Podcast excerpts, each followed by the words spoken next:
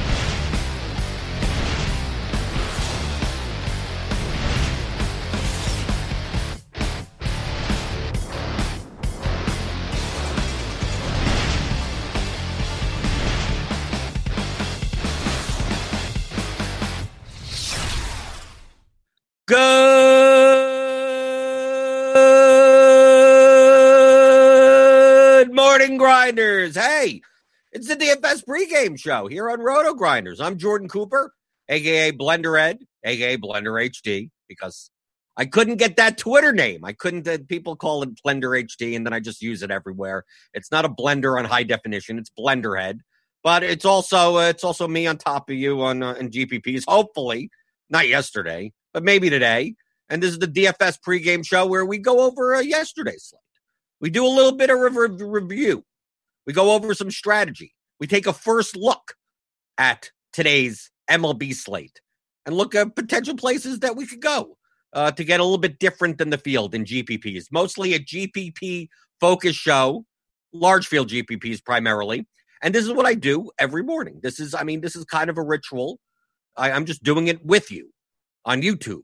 So I see all the the YouTube people here. Brad Lee, play whatever you want. You got your coffee, right? If you got your coffee, uh, Devin probably has some coffee. I I, I got water because I don't drink coffee anymore. To keep that coffee hot, you got to hit the thumbs up button. So if every everyone that's watching, in order to keep your coffee hot, or or you want your lineups to do well, why not? If you if you want your lineups to do well, you got to hit the thumbs up button. If you want your opponent's lineups to do poorly, you hit the thumbs down button. I don't think it matters. I think YouTube doesn't care as long as you hit buttons, right? We got Ronald Coley here. We got Eric, whatever. I can't pronounce your last name. Joe Babcock, good morning. Tony Tischhauser, right? They're talking about whether or not baseball is going to even happen. The Phillies have no positive tests, so they're playing tonight. Okay. So the Yankees Phillies game is on, but there may be some weather issues. So I don't maybe maybe they don't end up playing. Maybe maybe it's uh, karma or something like that. But uh, but I prioritize the YouTube people here. If you show up live, I know a lot of people listen to the show later on the podcast or they view it later on YouTube. If you're viewing it later, hit the thumbs up button anyway. But uh, if you're on YouTube, I answer your questions. So if you have any questions about strategy, about last night's slate, today's slate, the less of the picks. Uh, I don't know. I don't know who the picks are yet. I mean, I, am looking at it for the first time myself. Okay, and I'm looking at uh, yesterday's slate and what some of uh, the, the better players, the top uh, MME players in the 150 max GPP last night because I do play that. I don't play 150 entries, but uh, but I'll play 50, 60 entries into that and and see what they did. How did they get different? Where did they get their leverage? So I so I see all the people in the chat. I see Sean George, Chandler WH, right? Joe Babcock's here, right? Yesterday's slate was interesting in a way that it, I mean it was a six game slate. First off, so yeah, it, the options were limited. I think at pitcher, you I wasn't satisfied with anyone at pitcher, right? I mean, it was the type of thing that D- Dylan Cease I thought was the de facto point per dollar kind of chalk guy. Like, okay, against the Royals, why not? Uh, Junis with his first start, I didn't, I didn't, I know he was cheap, cheaper, but I didn't think he would go past four innings in his first start. I mean, he ended up being 22% owned and got hit up by the by the White Sox. So I wanted to stay away from Junis. I thought that the the the chalk combination would be some combination of uh, Lester, Chirinos, and Cease. But the problem is, is that if you play two of these guys, it's hard to stack either of the teams in Coors. So if you were going to play two of these top, two of these, I want to call them top pitchers, you, you could play a three man Padres, three man Rockies, but it's going to be very hard to play a five man of each. So in order to play five mans of Coors, you have to go down kind of into the dumpster. I thought the most popular options were going to be in the the Mets Braves game, Wright Peterson and Tommy Milone. I went, which was good for me. I went very heavy on Tommy Milone, only because I thought that people would be more likely to stack against him with the Rays, using them as fillers. I mean, the Rays weren't like cheap, cheap, but they were still cheaper than Coors. So I figured that I'm not going to get very different if I'm playing like Cease and Cease Chirinos and then take Coors and White Sox, right? I I didn't think I would be that different. So I wanted to look at the cheaper options for the for the teams for the lineups that were going to play Coors. It was probably going to be one of these three pitchers: Lester Chirinos or Cease or Civale, right? One of the expensive pitchers and one of the kind of cheaper pitchers, Wright Peterson Milone. I thought people didn't want to play Milone, So I played more Milone. And since people were playing Wright and Peterson, 17%, 11%, that I would use the Mets and the Braves as more of my stacks. So I would use the White Sox against Junis because I didn't want to play him at all because I didn't think he would go five innings. I thought he would be popular enough, and he was 22%. So that's kind of my strategy on yesterday's slate. I could have done it with Chirinos. I could have said, okay, I could have stacked the Royals against Cease as chalk. I could have stacked the Orioles. I could have stacked the Pirates. I just thought that the uh, Mets and the Braves and the Twins, because I also played a lot of Twins against Civale, I thought these were the pitchers to attack because they got enough ownership and the offenses are good. Mets offense is pretty good. The Braves offense is good, and the Twins offense is definitely good. Rather than try to play the Pirates against against Lester or the Rays against uh, the Orioles against Chirinos something like that. that. That's that was my thought process. So while Tommy Milone came in at eight percent, I I had thirty eight percent exposure to Tommy Milone. I didn't even think about Senzatela, but if you're going to do well in Coors, so be it. So whatever, you get twenty five points at nine percent. But across the board, you could see even like Ricky D, a lot of Kyle Wright, JBC, a lot of Kyle Wright, Civale. I mean, Civale, a lot of the top players did not play, but it was they were owned in the lower stakes contest a little bit more. I saw some people even like Steven Brault. He was just extremely efficient in three innings, right? He had to get you what he got uh, what five or six strikeouts in three innings. That's the only way he could have gotten there. I mean, I wasn't thrilled to play Lester. I mean, you, are you thrilled to play Lester? Are you thrilled to play Yonny Chirinos? No. But I mean that that that was my thought process. But you can see here, we take out the pitchers, and now we go to the the field. The the kind of the chalk was the White Sox and Coors right? Because the White Sox were cheap enough on this slate. So we see some ownerships like, and we see like Ricky D, a lot of Tampa Bay. Like he, he a lot of his lineups went downhill. I mean, he had Brandon Lowe, he did hit a home run, but he had a lot, a lot of Tampa Bay. But that went along with you see his pitcher ownership. Lester, let's get the pitcher ownership here. Right, Kyle Wright, Lester, Tampa Bay, and Coors. Right, so that that that went along with what he was playing. So we can take a look down on the ownership. See, E. Hafner heavy on the White Sox, heavy on the White Sox. Then we got some some Cubs here. We get Ricky D heavy on the Rays. Colin Bennett heavy on White Sox and Rays and some some Braves and Cubs mixed in. Yeah, a lot lot more in the Cubs for for Colin Bennett. Raging Phillip, lot lot a lot of Coors in Cleveland, and I I had Cleveland also. He's some Mets here. Let's scroll down even more. Yeah, Cleveland. So Raging Phillip didn't. I mean, his Cleveland lineups didn't really get there, but really, you need White Sox and Coors, right? Did you have White Sox, Padres, Colorado? I'm just looking across. This is what I do every morning.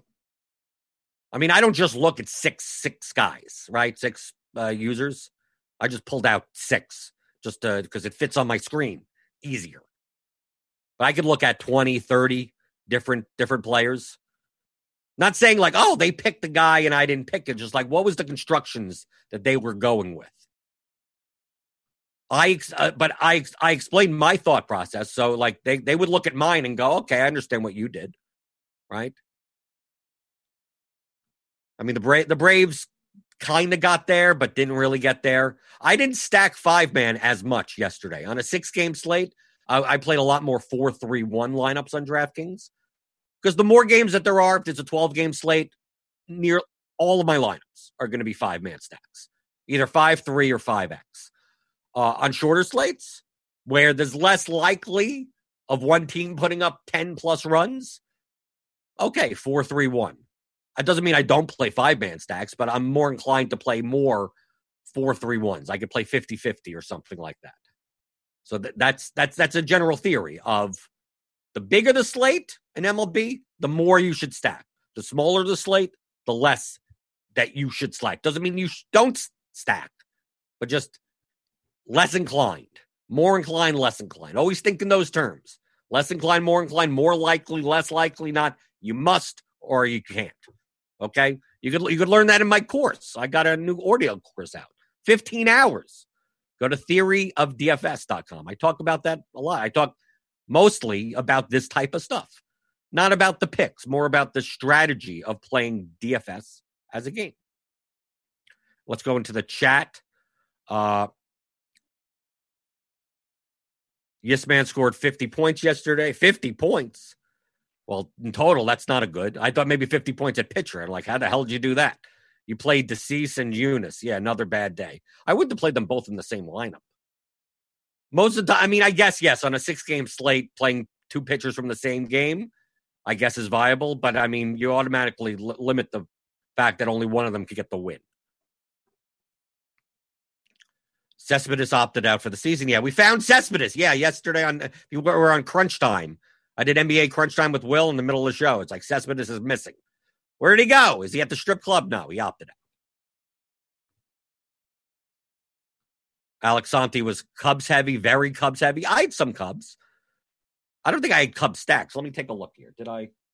Did I play Cubs stack? No, no. I, I played them mostly as uh as like two mans, three mans, one offs. Right? Didn't work well. Right? I did the I did a lot of the Indians. When are the Indians going to hit again? I remember the Indians were a good hitting team. Apparently, they aren't anymore. What happened with the Indians? I look at their prices and I go, okay, Cesar Hernandez, okay, serviceable. Uh, jo- Jose Ramirez, okay, giving to me. Lindor, okay. Santana, Franmil Reyes, he, he wasn't in the game yesterday. I'm like, where's the offense? I see them scoring one run, two runs every game, or zero runs. What happened? At some point, the Indians are going to do well, and I'm going to have them. I hope. Tony Tishauer says bigger slates, more stacking. Are you also using more spreading ownership in teams? Possibly. I mean, there are some slates where I may see one or two teams that are that are popping in, in the bat and like are going way under owned that I just decide to play a lot of them. Instead of playing like six teams across, you know, 50, 60 lineups, maybe I only play two or three. And I'm heavily invested in those teams, but it really depends on the slate. Depends on the pitchers that are available. Because like I said on this slate before, like I said before, with the like if you wanted to stack Coors, you needed cheap pitching. Because the Coors prices were expensive. To get Machado, Story, Arenado, Tatis, those guys, like you needed to take a Kyle Wright or a Peterson or or a Milone or a Brault. I mean, look, that's what that's what Raging Phillip and JBC JBC did. And just say whatever I get, I get. They got they got hot in three innings. He got 14 points, but I mean they were perfectly fine taking eight, I guess, in that spot. But that was the only way to do it yesterday. So it's all a construction thing. So like yesterday, I was I yesterday I only played four pitchers: Lester, Chirino, Cease, and Tommy Milone. That's why I had 38% Tommy Milone Because I was playing against the Wright and Peterson ownership. Right? I wanted them to be owned. Because I'm playing Braves and Mets. I wanted Civale to be owned. I'm playing the Twins, right?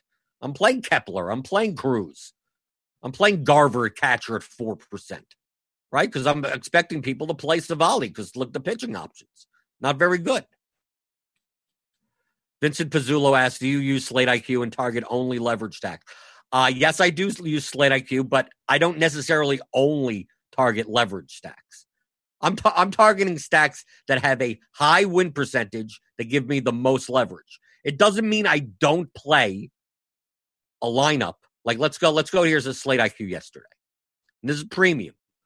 So I know this is a pre uh, a free show, but you're getting some premium stuff. So if you want to sign up for premium, go to rotogrinders.com slash premium. You get this every day. You get so you get uh, you get cheeses, goods, musings, the million dollar musings. You get the expert survey. You get the you get the, the crunch time and the slate IQ and the grind down. You get so much content and the and the Discord, which is always hopping. If you go to slate IQ, like I'm not necessarily like looking at this is from yesterday. Okay. So looking at slate IQ, I sort by winner. And I go, I mean, it's a six game slate. You're gonna have negative leverage all over the place because everyone it's overlapping. So I stu- I looked at here and this stood out. Cleveland, the, right? High win percentage towards the top, 6.2%, and positive leverage because there's not many with positive leverage. But look at all of this. You got Padres or uh, White Sox, Rockies, Braves. Negative leverage, but there's still high chance to win. If as long as I'm pairing these with lower own plays, then it's fine. It doesn't matter that these are negative leverage overall as a four or a five man stack.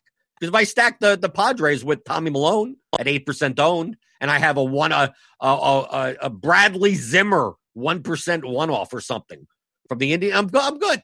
So it doesn't matter that the stack in a vacuum is negative leverage.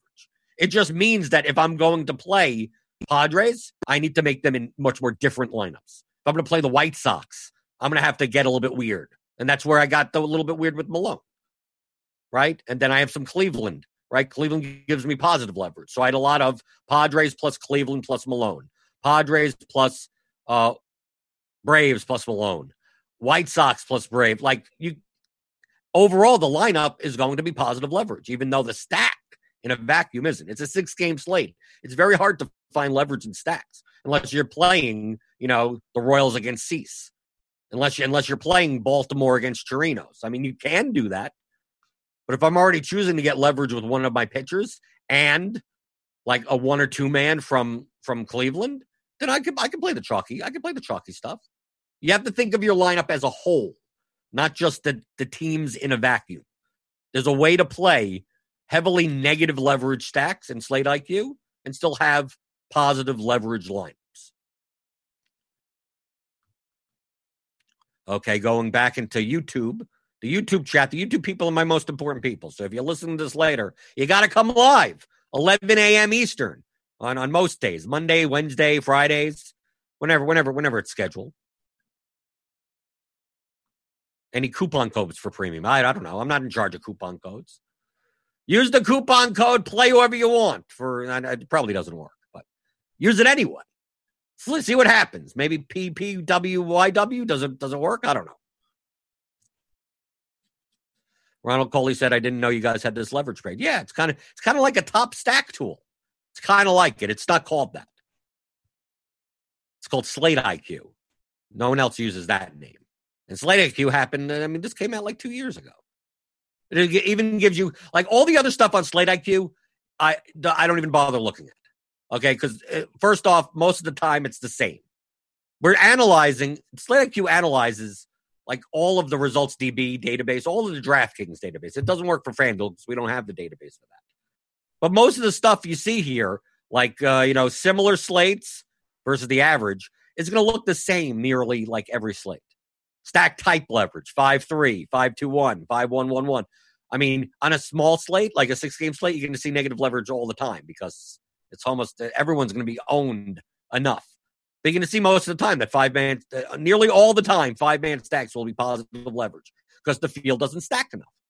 But it's going to, it's, it's going to move by like what, 1%, 05 percent. So, like looking at this, like it's not going to change much on a day to day basis. Same for the pitcher combo leverage. It's not going to change much on a day to day basis. About like the actual pitchers and the hitters, I find it less valuable. It, it's it's less valuable to rely on because all it's looking at is that an eighty four hundred dollar pitcher of certain ownership on a preview. Like it doesn't say that it's like this doesn't mean Fernando Tatis. It just means a fifty nine hundred dollar uh, from a previous slate. So it doesn't give you any context. So I don't necessarily care that much. I mean, it's interesting, but I don't think it's reliable. Same for the salary spent by position and hitters and pitcher. It's going to look the same most days, right? Winter salary tiers. It's gonna, most of this information will look the same on most days. So the main thing I'm looking at is the team stacks because it considers price, it considers positions, and it considers projections. And that's that's what I'm, the basis of what I'm stacking based on, right? I mean, that's that's what I'm doing, right? How do I fit these stacks in together, right? Because I'm looking at like if we look at today's slate, for instance, because we take a look, let's say at the at the Yankees, for instance, against Arrieta. I'm expecting the Yankees to be somewhat popular, right? 5.8 run total. Like the positions in the stacks matters almost as much as the batting order. Okay? So like typically my my rule, my general I'm not saying I, it's not a hard fast rule is that home teams if they do well, the 7, 8 and 9 hitters may not get an extra at bat. So I'm less likely. Remember I'm using the terms less likely and more likely, not I don't do it or I do it. I'm less likely to use the bottom of the order for home teams, and I'm more likely to use the bottom of the order for road because they get the top of the ninth inning no matter what. Okay. And then I'm more likely to use middle infielders and catchers in a stack and less likely to use three outfielders in a stack because it fills up all on DraftKings. I mean, FanDuel, you get you could you could you have a utility spot. You could use that.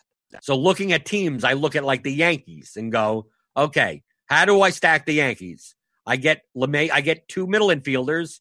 I know Gary Sanchez has been horrible, but you could use Gary at uh, 4,800 for Gary Sanchez striking out seemingly every at bat. Okay, I may throw him in, but I'm looking at this going, do I want to occupy all three outfield spots with Judge, Stanton, and Hicks and not have access to a one off or a combination of another stack if I'm doing 5 3 by filling up all three outfield spots? Well, that's one thing I have to consider. So it's the type of stack where I'd rather like the cornerstones of my stacks for for Yankees would be LeMahieu and Torres because they fill middle infield spots. So I'm more likely to stack one, two, three, four, seven, right? Something like that, or one, two, three, five, seven, five, six. Like Gardner being an outfielder, not scarce position, and at home at the bottom of the order, I'm less likely to use. You know, so the plate, uh, the projections take into account that lower plate appearance expectation. So that's what I'm looking at. So the positions and the order are as much as who they are. So we could look over here at, for instance, let's let's go to a cheaper team. I mean, Minnesota's cheap today. I, I think Minnesota's going to be fairly chalky today, right? They have a 5.8 run total against Holland, right? Uh, if this is the order, assuming what Kepler's not okay, Kepler's batting lower in the order. This is the predicted order. I mean, this is just this is a this is a dream scenario because I get a catcher and a shortstop one and two in the order at home. I'm less likely to use Byron Buxton as an outfielder at the bottom of the lineup. But I'm more likely to use Adrianza if he's in for Arraez because he's only 2,600 and he's at second base. Same for Marwin Gonzalez at third base. See, if I were to do this, I'd probably switch Marwin Gonzalez so he only appears as a third baseman, maybe not as an outfielder because you have all these outfielders, right? Nelson Cruz probably chalky today, but I could see the stack being chalky, right? I could see uh, Garver, Polanco, Cruz, some type of combination of that with either Marwin Gonzalez and then one of the lefties, either Kepler or Rosario. Sano's a little expensive, 4100 But it fits. I get a catcher and a shortstop, and I get them in the top of the order for a home team. And I don't have to necessarily play an outfielder on the home team. So that's what I'm looking say. How do they how do they fit together? So let's say I wanted to play a Minnesota and uh, Yankee stack. Well, obviously, I can't play Polanco and Torres together, right? But the Minnesota stack, if I don't want to play the two lefties, the outfielders, like I don't have to play Urshela. So let's let's put this together. How do we form this stack? Let's say we want to do a five-three. I'm going to bring up lineup preview. Just, just this is this is how you would hand build, but this is kind of how lineup HQ works. How how how you build five threes, five two one ones. How do you build them together? How you could you weave them together? So now that I don't have to use Sanchez striking out in the Yankees lineup, I can use Garver at catcher. Okay. Do I want to use Polanco or Torres? We'll see. Well, I want to use Judge. Okay. I may not have the money to pay for for Stanton at 5,800 in the stack, but let's take Hicks. So I fill all three outfielders, right? I got two Yankees and a Minnesota guy, right? I need a second baseman. So I'm going to take LeMahieu over Adrianza. I'm going to need a first baseman. Instead of playing for Sano, I'm going to pay down and pay 4K for Voit. So I got one, two, three, four. And then I'm going to need a third baseman. There's Marwin Gonzalez instead of Urshela. So where's Marwin here? I could stick that in, right? And now I have the choice, right? Because I got one, two, three. So I got a four, three. If I want to make a five, three, that would be uh, Gleyber Torres. If I wanted to make a four, four, that would be Jorge Polanco. So there you go, five, three, with the Twins. You got average remaining salary 8100. You got a pitcher. Let's see what we can make pitcher wise happen. I don't know if we could get Cole in this lineup. Let's see. Can we get Cole and a 59? We probably can't do that. Uh, we could get, uh, let's see, Soroka and the $6,900 pitcher. Maybe you could figure out a way to put the pitchers together. Maybe Rodon and 9,300. We're down to seven. You get Danny Duffy, I guess. And I'm just doing this by. I'm not saying you should play Soroka and Duffy and leave 300 on the table, but there you go. Here's the five three. Here it fits together well because the positions line up well with these two teams. You get a five three, Yankees, Minnesota. But let's say, let's say you wanted to play Adrianza here instead. Let's go to hitters because you want to keep the stack size cheaper. You go to Adrianza, you plug him in. So you're playing kind of bottom of the order over here. It gives you 1,800 left. So now you're playing one, two, three, four. And you're playing, this is a 4 4. It gives you 1,800 left. So now we could, we could get up, now we could get up to Cole. Gives you 200 left from Danny. Yeah, and there you go. A 4 4. And now you got Cole and Duffy. You're playing Adrianza and Gonzalez, though. But let's say you wanted to. Well, you wouldn't play Sanchez here. No, I mean, you would do something like this. Yeah. You could play Polanco instead here and make it a 5 3. Right? We're going to go to go to hitter. Make it a 5 3. You got 500 remaining. Let's go to pitchers now. We could upgrade Duffy if you wanted to. Upgrade Duffy. and We got 7,100, and there you go. Carlos Rodon.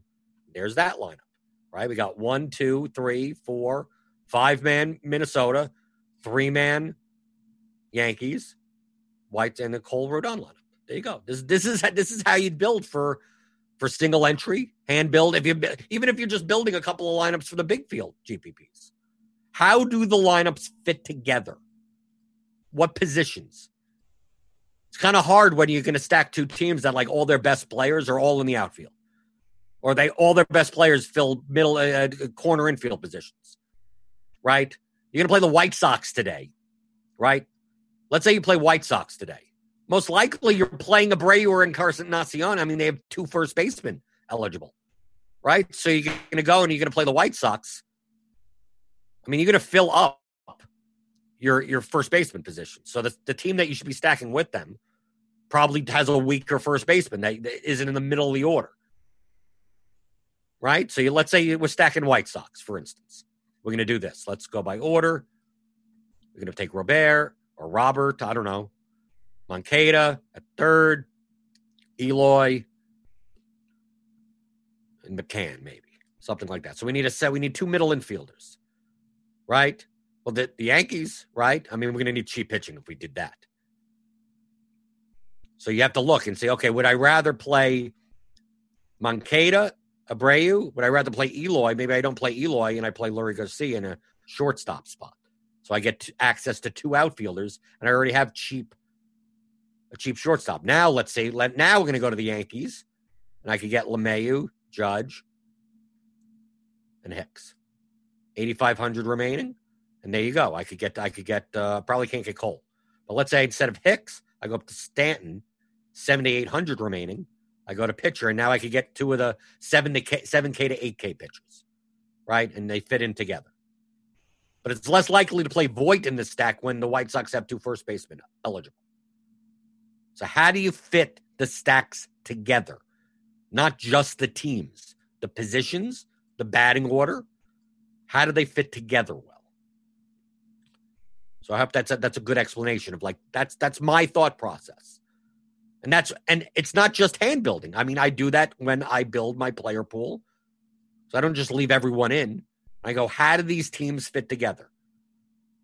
I look at, you know, I look at Slate IQ and I go, okay, I could how do these teams fit together? If I play the Mets, well, I'm going to have to leave a lot of first base availability for Pete Alonso because the Met stack goes off, it's going to, I mean, maybe, yeah, Pete Alonso could go 0 for 5 in the middle of it, but likely not. So I'm going to have to play less stacks. I'm going to have less first base exposure to other teams. If I'm going to play the Yankees, I'm most likely going to need an outfield, at least one outfield spot, right? I, I see it's very hard for the Yankees to have be the top stack and Judge Stanton and Hicks go oh over, right? I'm going to I'm going to need an outfield spot for one of them at least, if not two. Same for Minnesota. It's kind of hard to see Cruz, Rosario, Kepler, like no outfielders on the Minnesota. You have a five man stack and it doesn't include any outfielders, right? So you have to think in those terms. So if you have any questions, general strategy, today's slate, yesterday's slate, anything on YouTube, while you're at it, keep the coffee hot by uh, hitting that thumbs up button. David Murray asked Danny, Danny Duffy for cash. Yeah, I think he's fine. We take a look at uh I have the Bat X projections for pitcher. It looks like looks like you're probably going to play Cole with one of these three guys. That's what it looks like. In cash, I guess, on this slate. You're going to play Cole with either Montas, Rodon, or Duffy. I think they're all fine. Or and if you're going to stack expensive bats, you're going to you're going to take three, two of them. I think you're probably playing Cole over DeBrum, DeGrom. I think Paddock is the most interesting. People aren't going to want to play him against the Dodgers, but he's 7600 and he's a good pitcher. And they're they're they're playing in San Diego, so that's a that's a decent ballpark. So maybe interesting for GPPs, maybe not cash against the Dodgers. Off the board Tony plays today, I just said so. But I have to wait until ownership. Like I don't know. Jamino's uh, the hamster wheels they haven't been turning yet. That'll come in the afternoon. So I'll have to see whether or not you know how these how these guys fit in. So I don't think anyone's playing. No one's playing the the Coors pitchers. I don't think anyone's playing Walker Buehler. most likely on a pitch limit for 10-3. Soroka is usable, but I mean, from a from he's a better real life pitcher than he is than he is a DFS pitcher. I mean, he could he could pitch six seven innings, but just have two strikeouts, run prevention. I wouldn't touch Arrieta against the Yankees. Brett Anderson can't. It does. I mean, Brett Anderson is probably a decent throwing pitcher, but he'll get one strike. I mean, it doesn't matter. Well, the White Sox have a lot of strikeouts in their lineup. Yeah, but Brett Anderson has like a 12% strikeout rate, right? Do you want to play Derek Holland against the Twins? I don't. Alec Mills, do you want to pay 8000 for Alec Mills against the Royals? Maybe. Justice Sheffield, I'm not confident about him. So I think it's primarily up here in these four guys. Do you look at Slate IQ on its own at all, or just lineup IQ, lineup HQ, since most of the stats are included? Yeah, I Slate IQ is good if you want to like dig deep into specific statistics, but I rely on projections. So like the projections include everything, right? So like the bat, like Carty's bat projections, or even uh because we at RotoGrind, if you're a premium member, you get uh sports sports info solutions, SIS projections. They include every. That's the point of a projection model. It includes everything that you need to see, and it comes up with a number with a floor and a ceiling and a median right here. So anything that I'd look at would be double counting. So, for instance, if I'm looking at these pitchers, for instance, or let's say these hitters, I'm going to go to hitters. I'm going to go by point per dollar or whatever, just fantasy points. I go Trevor Story or something. Uh, let's let's go to like a Holland against Cruz. 9.8 median, right? 27 point ceiling. That represents like, but he's facing a lefty. Well, it's already in there. That's part of his median of 9.8. Oh, but he hits a certain pitch. It's it's it's already in there. Like that 9.8 median and the floor ceiling of 2 to 227 includes all of the anything that would be relevant that is predictive in a projection model is already included in. So for me to get then go, well, he has a 9.8 median projection and he's facing a lefty is double counting because it's this number considers that already. Same thing in basketball. You go, oh, I'm looking at a, a 32 point projection, and he's facing the the crappiest team, and it's a high total. Well, it already includes that. You're just going to be double counted. So all all the projections are are combinations of all the stats you could possibly look at that would be relevant and gives you outcomes based on it. A median 50%, 50th percentile outcome and the, you know, 15th percentile and like 85th percentile, right? That's what the floor and the ceiling are, kind of. Kind of the 15th. Now, something that'll happen. You know, they'll score at least two points at least 85% of the time. They'll score 28 points 15% of the time. That's what that means. That's what the floor and the ceiling means. Baseball is a little bit wider range of outcomes because of home runs, right? It's it's it's not it's not likely that someone puts up two points, right? A walk, and it's also you know three home runs. I mean, you don't you don't necessarily get the medians a lot of times. It's very uh, Stan probably doesn't get nine points today. He probably gets three or like twenty, but nothing in the middle. But these are still medians. You're more likely to play four three one stacks on FanDuel on a big slate, right? Yes. The same concept applies on FanDuel. The more games, the more likely you should be sta- you should be heavily stacking or only stacking.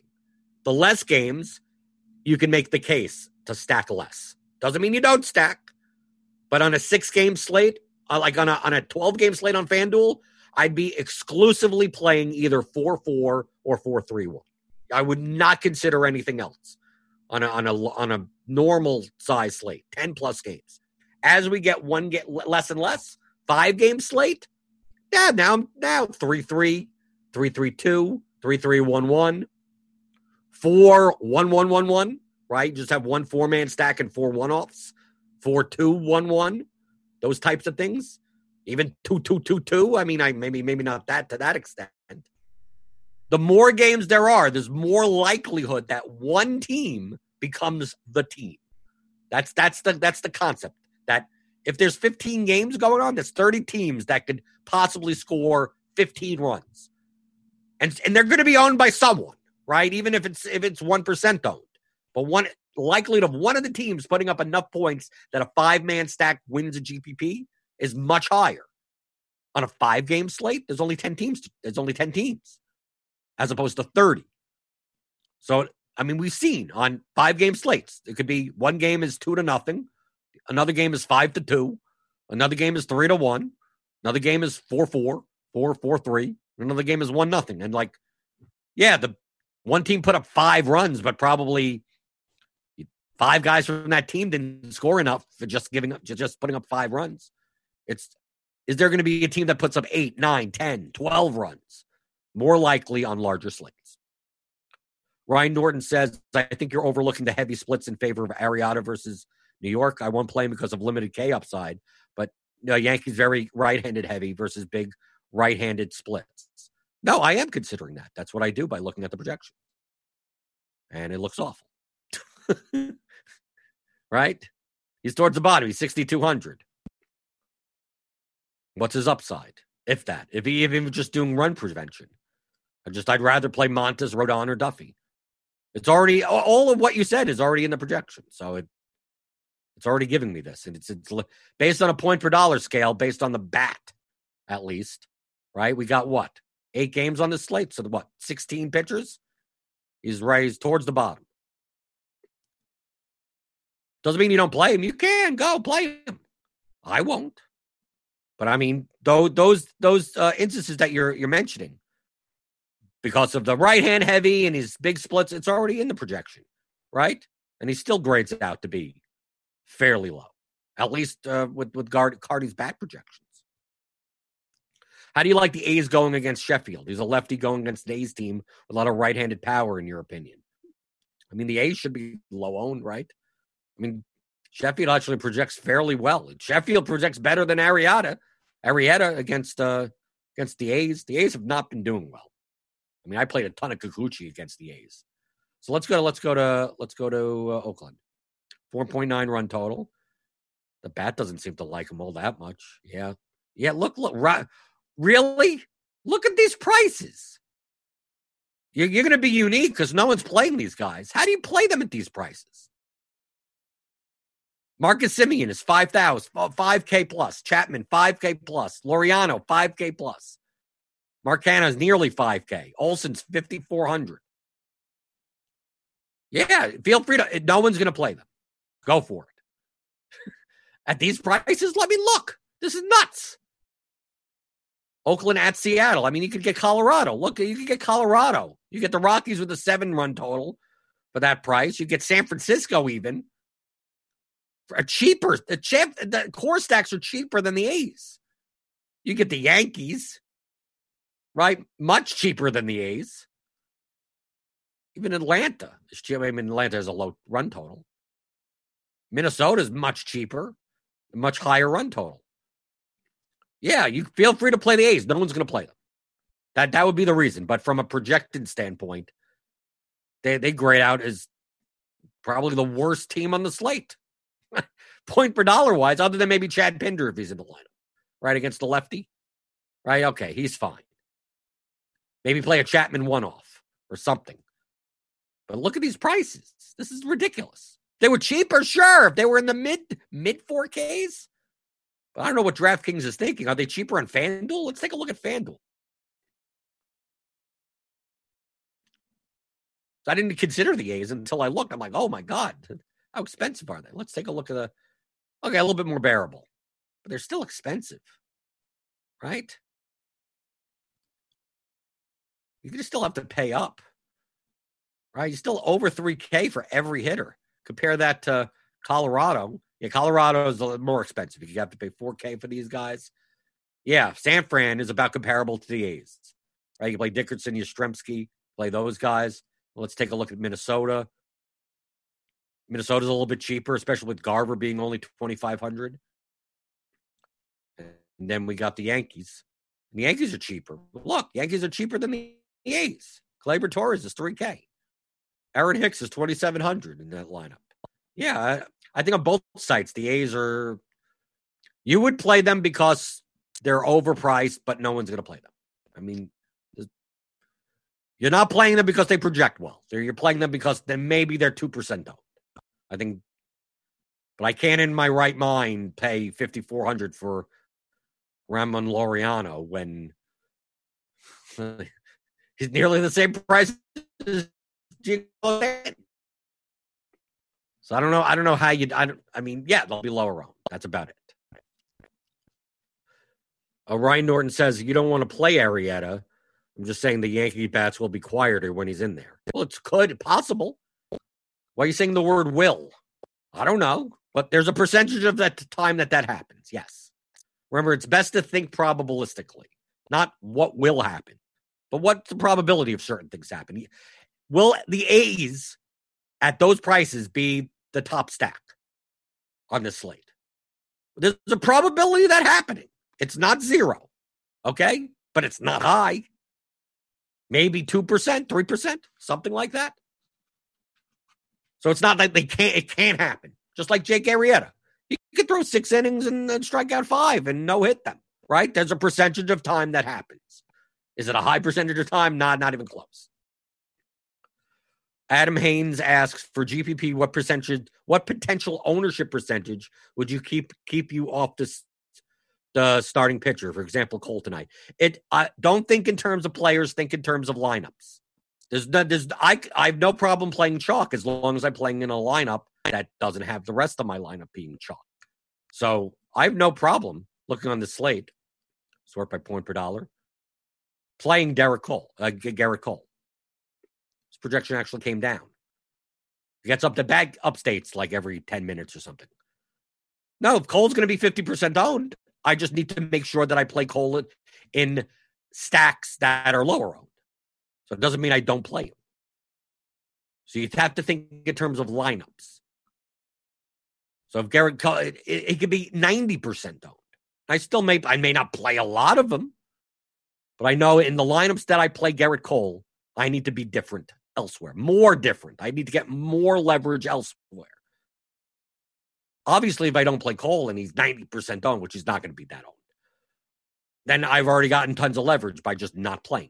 So you think of your lineup as a whole. Look at this lineup preview. Think of how does the lineup look? You can play Gerrit Cole, but then how does the rest of the lineup have to look for the contest that you're in? If you're playing a large field GPP, you need a lot of leverage in the rest of your lineup. If you're playing a single entry, you don't need as much. So you can still play Cole if he's if if he's going to be owned. Because we're going to see like let's say Minnesota. Like if we go through like what the chalk kind of combination is going to be, I'm assuming we're going to see something like like maybe Garver, Polanco, Cruz, maybe some some type of some type of Yankee Minnesota type of lineup. Like if I'm doing this, like okay, I want to I want to play Twins. I'm going to play, uh, you know, this type of five man stack, something like this. But now, like, how do I get different? Because, like, okay, I'm playing chalky guys. I'm playing a chalky stack with a chalky pitcher, right? Do I go to the White Sox? No, because they're going to be chalky, right? Do I go to the Colorado? No, they're going to be chalky. So I'm like, okay, where can I go off the board a little bit, right? So I take a look. Maybe I go to Chicago. I go against Duffy because Duffy may be popular. So I'm not going to play Duffy here right? I'm going to do something different. So I'm going to play bats against Duffy, but it's going to be kind of hard with these prices. So maybe I play a Souza one off in the outfield to figure out a way to get these bats in. So let's see. Let's go to the pitcher. Let's say I'm going to play Rodon in this spot. I have 47.50 left. And I go to hitter. So I'm like, I'm going to need, let's take a look. Can I get another Chicago bat, maybe Bote, right in the second base spot, and I got six okay, and then I could play whoever I want at that point, right? Do something like this, not necessarily this exactly, but here's a way that I got a Chalk, Chalky Cole, a Chalky Minnesota stack, but then I went off the board a little in my one offs. Maybe instead of playing Souza down there, you play play one offs. You got Bote here. You got Rizzo against a lefty, which like no one's going to play, and you got 3,400 left at an outfield spot, and you take a one off. Let's see who's available. I'm not going to make necessarily make this lineup. Let's go point per dollar. what I got, 3,400?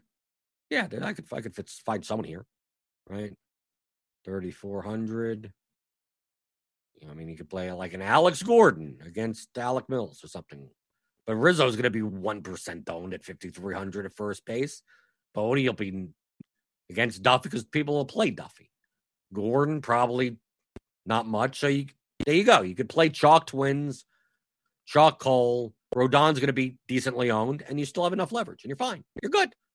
So it's just a matter if you're going to play chalk, what do you play in the rest of the lineup? Just like if you think the opposite, if you're going to play something really off the board, if you got, we're going to stack Oakland, overpriced Oakland, for instance. All right, let's go to overpriced Oakland. No one's playing. I mean, this is this is absurd to pay these prices. But let's say you're gonna you're throwing Pinder in there, right, and Chapman and Semien. You get your middle infielders. You get your you, you, you get Canha and Laureano, something like this. Like no one's playing this. Like this is just absurd to pay to pay this price for for the Oakland on this slate. So once you do this, once you play the five man Oakland stack like this, just play the chalkiest guys everywhere. I mean, like you've got like this stack in and of itself is going to be so low, low enough owned that just play the chalk everywhere. Play the chalk catcher one off, the chalk first baseman one off, and the chalk outfielder one off with the chalk two pitchers. You're good. If this stack goes off, if Oakland puts up 10 runs, you're, you're good. You win. You win the whole thing. You're good. Is a 5,000 entry single entry tournament considered large? It's whatever. It's a scale. There's no such thing as large field, small field. Remember what I said before about the, the amount of games and how the tendency to stack right? More likely, less likely. Don't think in terms of so is is five thousand large field and then forty nine ninety nine that small field. Not like it's only the difference of one entry. The more entries there are, the more leverage you need. The less entries there are, the less leverage you need. There's, there's a there's a difference between a thirty thousand entry contest and a five hundred thousand entry contest. FanDuel had a million entry contest. The, the amount of leverage you need in that is much different than a 50,000 entry contest, which was what we normally get. A 300 man contest, you don't need as much leverage at all. That thousand man, a little bit more than that. 3,000, a little bit more than that. So it's a scale. So don't think in terms. When I typically when I when I use the term large field GPP, I'm talking about multi-entry, like the main, like the $15 150 max GPP on DraftKings like whatever that main one is, or on FanDuel, whatever like the four dollar and forty four cent, whatever you know, 40,000, 50,000 entry, 150 max type of content. That's what I consider that when I call it large field. Anything that's single entry, I would never consider large field. I would just consider that a single entry, a big single entry contest, but not like a large, you know, hundred thousand the first, and and pretty much by the time you get to like twentieth place, it's like a set of steak knives. Camden Wallen is NBA pregame going to come back? No, I'm sorry. I'm focused on baseball. And also, we all, the, the, the NBA regular season is only going to be like, what, two weeks long? Right? Hopefully, we'll have baseball longer than that. And then we get into the playoffs. So, so I'm sorry. If you, if you want NBA stuff, uh, wait, wait till next season. When, when they're, when they're, when we're not playing them together. Typically, typically by the time baseball starts up, it's kind of the end of the basketball season. We get into the playoffs. But I mean, obviously during December and January and November, we'd normally be doing NBA pregame type shows. Would someone like Stanton be under owned in a Yankee stack because of his price? Uh, maybe a little bit so. But I mean, he's still going to appear in Yankee stacks because I mean he's one of the Yankees. I think more likely people will try to jam him in. I think it's more likely that people, if this is the order, that I mean, I'm just assuming that the top they, they're gonna they're going to play all three outfielders. I don't see. I don't see someone. I see Judge being more popular, but I see maybe Hicks not being, even though he's cheaper. But I mean, if you shove all three outfielders in, I mean, it just gives you. It doesn't give you much wiggle room to find players that are an outfield eligible that you'd want to play. Catcher first, third. Just be harder. It's harder to build stacks this way. You could have some that do this, sure. Use all three outfield spots. Just it's harder to weave two stacks together in a 4 4 or 5 3 or something like that by using all of your outfield spots. That's the reason why I don't do it as much. Bradley says, Blender, you're becoming super close in some of these $15 GPPs. Yeah. Yeah, the past week, two top tens. Came in sixth, came in ninth.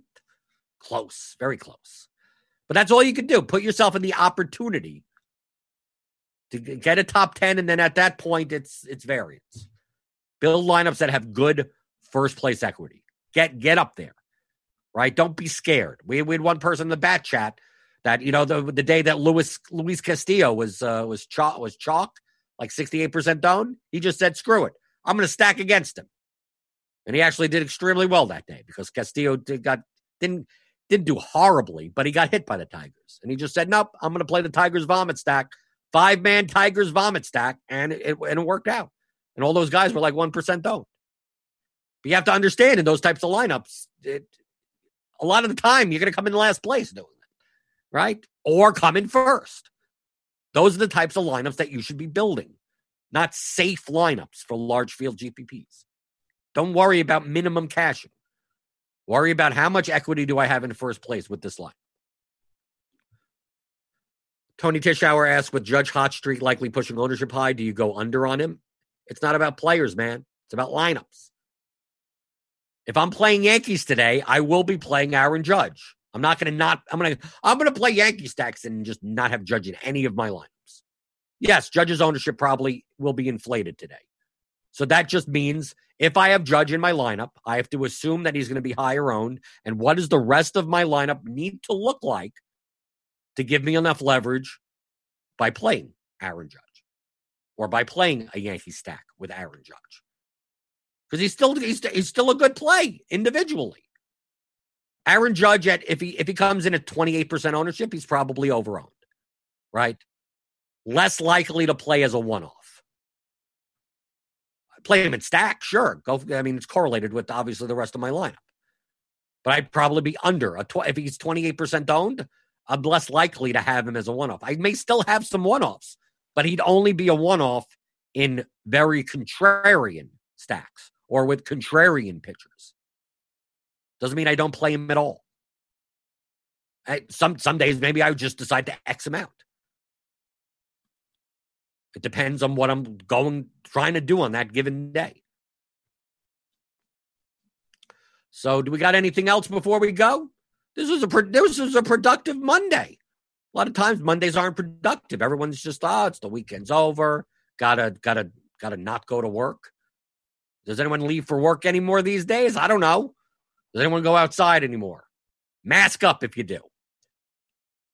But hopefully, hopefully we got baseball for the rest of the week. I mean, uh, I know that the Manfred's having a meeting or something, but uh, it was good that the Phillies. There's no one positive from the Phillies, but now the Cardinals have a problem. The Marlins apparently are going to be playing soon. With what players? I have no idea. What I don't know what their lineup's going to look like. Uh, but uh, we'll, we'll we'll see that for the rest of the week. Uh, Britt will be on Wednesday for the pregame show. I will be back on Friday. Uh, and I, be- I believe that Monday, Wednesday, Friday. I don't. I, we're kind of playing it by ear on Roto Grinders because we got the slates and the NBA slates. Sometimes include the early game, sometimes they don't. We got other shows going on, so so I will I will catch you next time on the DFS pregame show on RotoGrinders.com.